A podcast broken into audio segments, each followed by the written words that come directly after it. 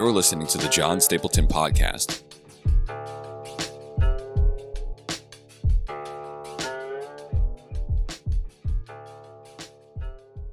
Hey everybody, welcome back to the podcast. Today I'm talking about the Hebrew Israelites movement. And before, you, you might be wondering why I'm I'm talking about this, and uh, I, I'll just be honest with you. I keep having these conversations with my mom uh, and some of my friends uh, that think that this is a new, cool, hip movement to join. And so uh, I, I did my homework, and I'm going to show you why if you adhere to this movement, you're not a Christian. You've left Jesus. And um, and listen, I, I don't I, I didn't want to research this. I, I for the longest I, I didn't care about this, but like, Mom, he just keeps sending me text after text after text, and I've told you I don't want to talk about this, but here we are. So today I'm going to talk about the Hebrew Israelites movement, and on Friday I plan to be back, and I'm going to talk about the Black Hebrew Israelites. Uh, believe it or not, they are different groups of people, um, and and the reason why I think this is necessary is because Christians are supposed to contend for the faith. If there is something out there that is going to rob you of your faith, rob you of your love for Jesus, I need to put a flame torch to it. That's what I'm going to do. And, uh, and, and, and, and, you know, listen, there's so many, there's so many arguments like this one. There's so many topics like this one that I've really evaluated just why I'm doing this podcast and what direction it's going. And honestly, I have the heart of an apologist. An apologist is not someone that apologizes for what they say, uh, but they defend what they say. They defend what they believe. And I've been looking at the, like the past ten episodes, and and and it's been more defense. Uh, I've done Bible studies historically, and I, I still plan to do those. But you know, for the most part, the defense, we need more defense, and I would argue we need more offense. So I've I've been I'm this year I'm going to take. Uh, I'm gonna, I'm gonna take this year. Uh, I'm gonna take this year, and I'm gonna study church history. I'm gonna take this year, and I'm gonna study the Quran. I'm gonna take this year, and and really um, read the first, the primary sources, and um, so I can better defend this faith. Um, but hey, today we're talking about the Hebrew Israelites. Um, who are they? So, the Hebrew Israelites is a religious organization, a re- religious movement rather, um, that has merged the religions of Judaism and Christianity together. Um, they insist that we must be one, uh, we must become uh, a Hebrew Israelite first, a spiritual Israelite, before we can become a Christian. And you know, if you think about it, the early church was sifting through the same issue. Let me just hit you with a verse here. Uh, this is Acts chapter fifteen, verses one and two. It says, "But some men came down from Judea and were teaching the brothers, unless you are circum- unless you are circumcised according to the custom of Moses, you cannot be saved." And after Paul and Barnabas had no small dissension, there was a big blow up over it, and debate with them, Paul and Barnabas and some of the others were appointed to go up to Jerusalem to the apostles and the elders about this question. So what was happening was Jesus was a Jew. The twelve disciples were Jews, and Jesus, Jesus' ministry was to Israel. He didn't travel more than two hundred miles from his hometown. He never left the land of Israel. And at one point in his ministry, Jesus says, "I came only to the lost sheep of the house of Israel." And so where does that leave Gentiles? Well, Gentiles are included, because if you read that same story, this is the story about, I think it's a Syrophoenician woman who had a sick daughter, and uh, and and and and Jesus responds to her and says, "Hey, I cannot take the bread and give it to the dogs, right? I, I cannot take what's meant for Israel and give it to someone who's a who's a Gentile, an outsider." And she says, "Yes, even the Gentiles, even the outsiders, even the dogs eat the crumbs that fall from the master's table." What is she? What she's saying is, I'll accept anything. I'm just humble, and I just I know you are the Lord, and I know you can heal her, and I I just choose to believe that you know you're also for the Gentiles. And guess what Jesus did? Heal her. Heal her. If you do a chronological study of the life of Jesus, Most of the Gospel of John takes place during the third year of Jesus' ministry. And in the third year of Jesus' ministry, guess where he is? He's he's he's in Capernaum. He's in um, he's in the district of Tyre. He's he's in these Gentile-like regions, gen- Gentile-ruled regions. Why? Because the light needs to go to the darkness. That's why. And whether it's darkness in Judaism or darkness in paganism, it's the same thing. Um, but back to the Hebrew Israelites movement. Instead of saying Jesus, the Latin version of, of his name, uh, they insist that we say Yeshua. Yeshua is one way to pronounce it, by the way. Uh, Yeshua is actually a, a derivative of the word Joshua. But they argue, well, they would have called Jesus Yeshua, so we need to call him Yeshua. Um, they don't celebrate Christmas or Easter. They have no statement of faith or main leader. They don't all agree on which laws from the Torah to obey. That's that's interesting. I mean, they insist on one law theology, one law theology, which simply put, someone, you know, everyone needs to obey the law of Moses as a way of life. Okay, so, um, you know, they accept ritual washing, and they accept temple worship, and they accept sacrifice, animal sacrifices. But again, which which laws do we obey? Well, I guess it depends on what denomination you are a part of. It's starting to look a little bit more like the church. Um, in addition to one law theology, they also hold two-house theology. Two-house theology is basically this, um, that the lost tribes of the house of Israel would be restored. They would come back to their land, and they'd be identified. And at two, the, they preach that Christianity has been influenced and affected by Gentiles. Herbert Armstrong founded the Worldwide Church of God and taught that to become a Christian, you must become a faithful Israelite. And the Worldwide Church of God disbanded in the in the nineties. What's the problem with this movement? It's deconstruction. It's a form of deconstruction.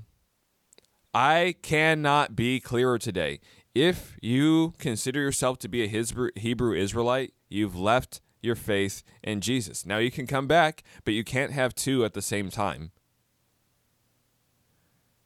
As mentioned before, this movement blends Judaism and Christianity together, and perhaps, you know, some people accept this belief out of an overreaction to the popular teaching that we need to unhitch from the Old Testament.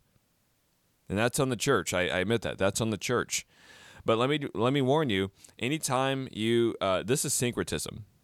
This is syncretism. This is when you take two opposing beliefs that should not, not even be in the same sentence, and you mix them together to form a new belief. So what they'll do is uh, they'll take the Bible and they'll they'll they'll look at it as one book. And even though it is one book, uh, as far as the canon of Scripture, you cannot say that it's one covenant, because there's actually many covenants in the Bible. There's the Adamic covenant, the Noach, uh, the, the the covenant for Noah, the covenant for Moses, the covenant for David, covenant, um, uh, the new covenant. So which one are we talking about? And if you go back and you read Hebrews eight, seven through three, um, uh, through thirteen, this is abundantly clear. In fact, Uh, I'm just going to go ahead and read this to you because I don't want you to miss this. Whoever wrote the book of Hebrews, they were inspired by the Holy Spirit. Here's what they said. Um, it says that the... Let me start up in verse six here. Um, it says, as it is, Christ has obtained a better ministry that is um, that is as much more excellent than the old as the as the covenant he mediates is better, since it is enacted on better promises. For if that first covenant had been faultless, there would not have been an occasion to look for a second. For he finds fault with them when he says, behold, the days are coming, declares the Lord, when I will establish a new covenant with the house of Israel and with the house of Judah. Not like the covenant that I made with their fathers on the day when I took them by the hand to bring them out of the land of Egypt. For they did not continue in my covenant, and so I showed no concern for them, declares the Lord. For this is the covenant that I will make with the house of Israel. After those days, declares the Lord, I will put my laws into their minds. I will write them on their hearts. I will be their God, and they shall be my people. And they shall not teach one to another, and each one to his brother, saying, Know the Lord. For they all will know me, from the least of them to the greatest. For I will be merciful toward their iniquities, and I will remember their sins no more. Verse thirteen is key. In speaking of a new covenant, he makes the first one obsolete, and what is becoming obsolete and growing old is ready to vanish away. Here's what he's saying. The new covenant replaced the old covenant. The old covenant was broken not by God, but by people. This is why it says that he found fault with his law, not because his law was morally imperfect. In fact, the law is so marvelous that some of you actually want to go back to it. It wasn't that, but it was it was imperfect in the sense that it was a it was an agreement that people could break. And so what God says is, I'm going to establish a new covenant through my son Jesus, and he's going to carry forward the terms of this agreement, and so that this agreement cannot be broken. You see the difference? And again, just verse thirteen, it says, what is new replaces the old. So you can't have old and new covenant. It's like having a trust and having the original version and the amendment and saying, we apply by both terms. No, you can't. The new terms replace the old terms. Same God, same family, same covenant love. Also, they demand that we say Yeshua instead of Jesus. Here's the issue. We don't know exactly how they said it. We don't know exactly how they said it, and it's confusing. It, promo- it promotes an unnecessary uh, sense of tribalism, because most of God's family, most of the church, they say Jesus. And if you were to say Yeshua, that's very confusing. And it doesn't matter. And I just want to point this out too. You can be throwing Jesus' name around, but if you're not authorized to use it, it's not a good idea. Go read the seven sons of Sceva in Acts nineteen, verses eleven through sixteen. This, this is stupid. This is stupid. Um, and here's what's more ridiculous. They reject anyone. They reject teaching from anyone who's not them. So it's the circular way of arguing where we're not even going to consider the other side because they're Gentiles and they're automatically wrong. Now, I'm all for making distinctions. I'm all for boundaries. I'm all for not letting everybody have a mic. But seriously, you cannot discriminate on the basis of race. When when God encourages people in the Old Testament not to not not to marry the nations, this was not because they were of a different nation. God's plan was to bless all the families of the earth. He he made that prohibition because they worship different gods. And if they marry those nations, they're going to turn away, just like King Solomon did. Just like King Solomon did. So he says, hey, don't don't don't do this. Don't do this. You'll lose love for the real God.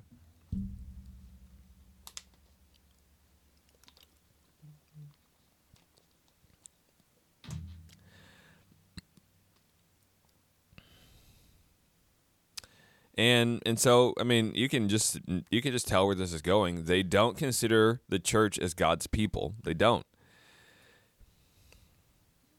And in addition, like, why wouldn't you celebrate Christmas and Easter? They will they will they will then adopt the secular arguments that, well, you know, Jesus wasn't really born on Christmas. Well, you know, um, Easter doesn't really matter because, you know, we don't we don't observe the Last Supper. We don't acknowledge the death of Jesus. We don't we don't do that. Okay, well then you're not a Christian. How can you also adopt the new covenant? You cannot. It falls apart in your practice. It falls apart in your practice.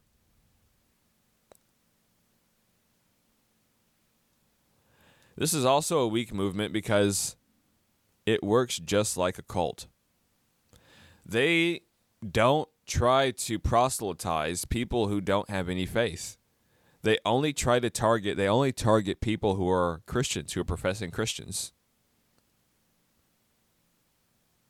And I'll just speak from experience, black Christians. It's very insidious. If your idea was legitimate, you would you would proselytize everybody. Unless, of course, you think there are people that are beyond hope and beyond your cause. And there are. But you've made that distinction based on race. The Bible doesn't do that. And this goes directly against the apostles' decision to not make it hard for the Gentiles who are turning to God. So again, back to Acts fifteen, the church deliberates over this. They talk about this. Let me just read this to you. It's a bit, um, it's Acts fifteen, verses seven through eleven. After there had been much debate, Peter stood up and said to them, "Brothers, you know that in the day, in the uh, in the early days, God made a choice among you, that by my mouth the Gentiles should hear the word of the gospel and believe. And God, who knows the heart, bore witness to them by giving them the Holy Spirit just as he did to us. And he made no distinction between us and them, having cleansed their hearts by faith. Now, therefore, why are you putting God to the test by placing a yoke on the neck of the disciples that neither our fathers nor we have been able to bear? But we believe that we will be saved through the grace of the Lord Jesus, just as they will." Skipping down to verse sixteen. After this, uh, Peter quotes this, "After this I will return, and I will rebuild the tent of David that has fallen. I will rebuild its ruins. I will restore it, that the remnant of mankind may seek the Lord, and all the Gentiles who are called by my name, says the Lord, who make these things known from old. Therefore," verse nineteen, this is key, "therefore my judgment is that we should not trouble those of the Gentiles who turn to God." Here's what he's saying. This is so this is so cool. In verses sixteen and seventeen, um, this is a quotation from uh, from from the prophet Amos and from the prophet Jeremiah. And he's saying, I'm going to rebuild the fallen tent of David, right? I'm going to restore the house of Israel. I'm going to restore the kingdom to Israel. And the way the apostles are reading it, they notice, verse seventeen, all the Gentiles who are called by my name will seek the Lord. So included in that fallen tent are the Gentiles. And we are fools if we don't make it unnecessarily difficult. If we make it unnecessarily difficult for them to turn to God. And um, and I would say this, the strongest argument to consider is the Apostle Paul. You've left the Christian faith if you adopt this mindset. This is Galatians five, two through four. "Look, I, Paul, say to you that if you accept circumcision," right, Judaism, "Christ will be of no advantage to you. I testify again to every man who accepts circumcision that he is obligated to keep the whole law. You are severed from Christ, you who would be justified by the law. You have fallen away from grace. For through the Spirit, by faith, we ourselves eagerly wait for the hope of righteousness. For in Christ Jesus, neither circumcision nor uncircumcision counts for anything, but only faith working through love." But verse four, "You are severed from Christ, you who would be justified by the law. You are severed from Christ, you who would be justified by the law. You are severed from Christ, and Christ is of no advantage to you, you who would be justified by the law." The reason why the Hebrew Israelites movement is a damnable heresy, a cult, something that you should steer far away from, is because You cannot accept the old covenant and the new covenant. When you accept the old covenant, you reject the the. When you accept the old covenant, you reject the new covenant. You disrespect Jesus. You you despise his sacrifice. And that's when you place your faith in something that cannot save you, and you'll be deceived to the very end. Don't believe this. Don't believe this. This is wrong. This is a parasite that leeches on the teaching of the gospel. And P- uh, Paul says in Galatians one, if anybody comes along preaching a different gospel than the one that you received from Paul, the Apostle Paul, they're cursed. They're cursed. So consider this a warning, Mom and those who are listening. If you adopt this belief, you're not a Christian. I don't consider you to be one. You need to really carefully consider what it is you are agreeing to, because you cannot have both. I hope I'm being clear this morning.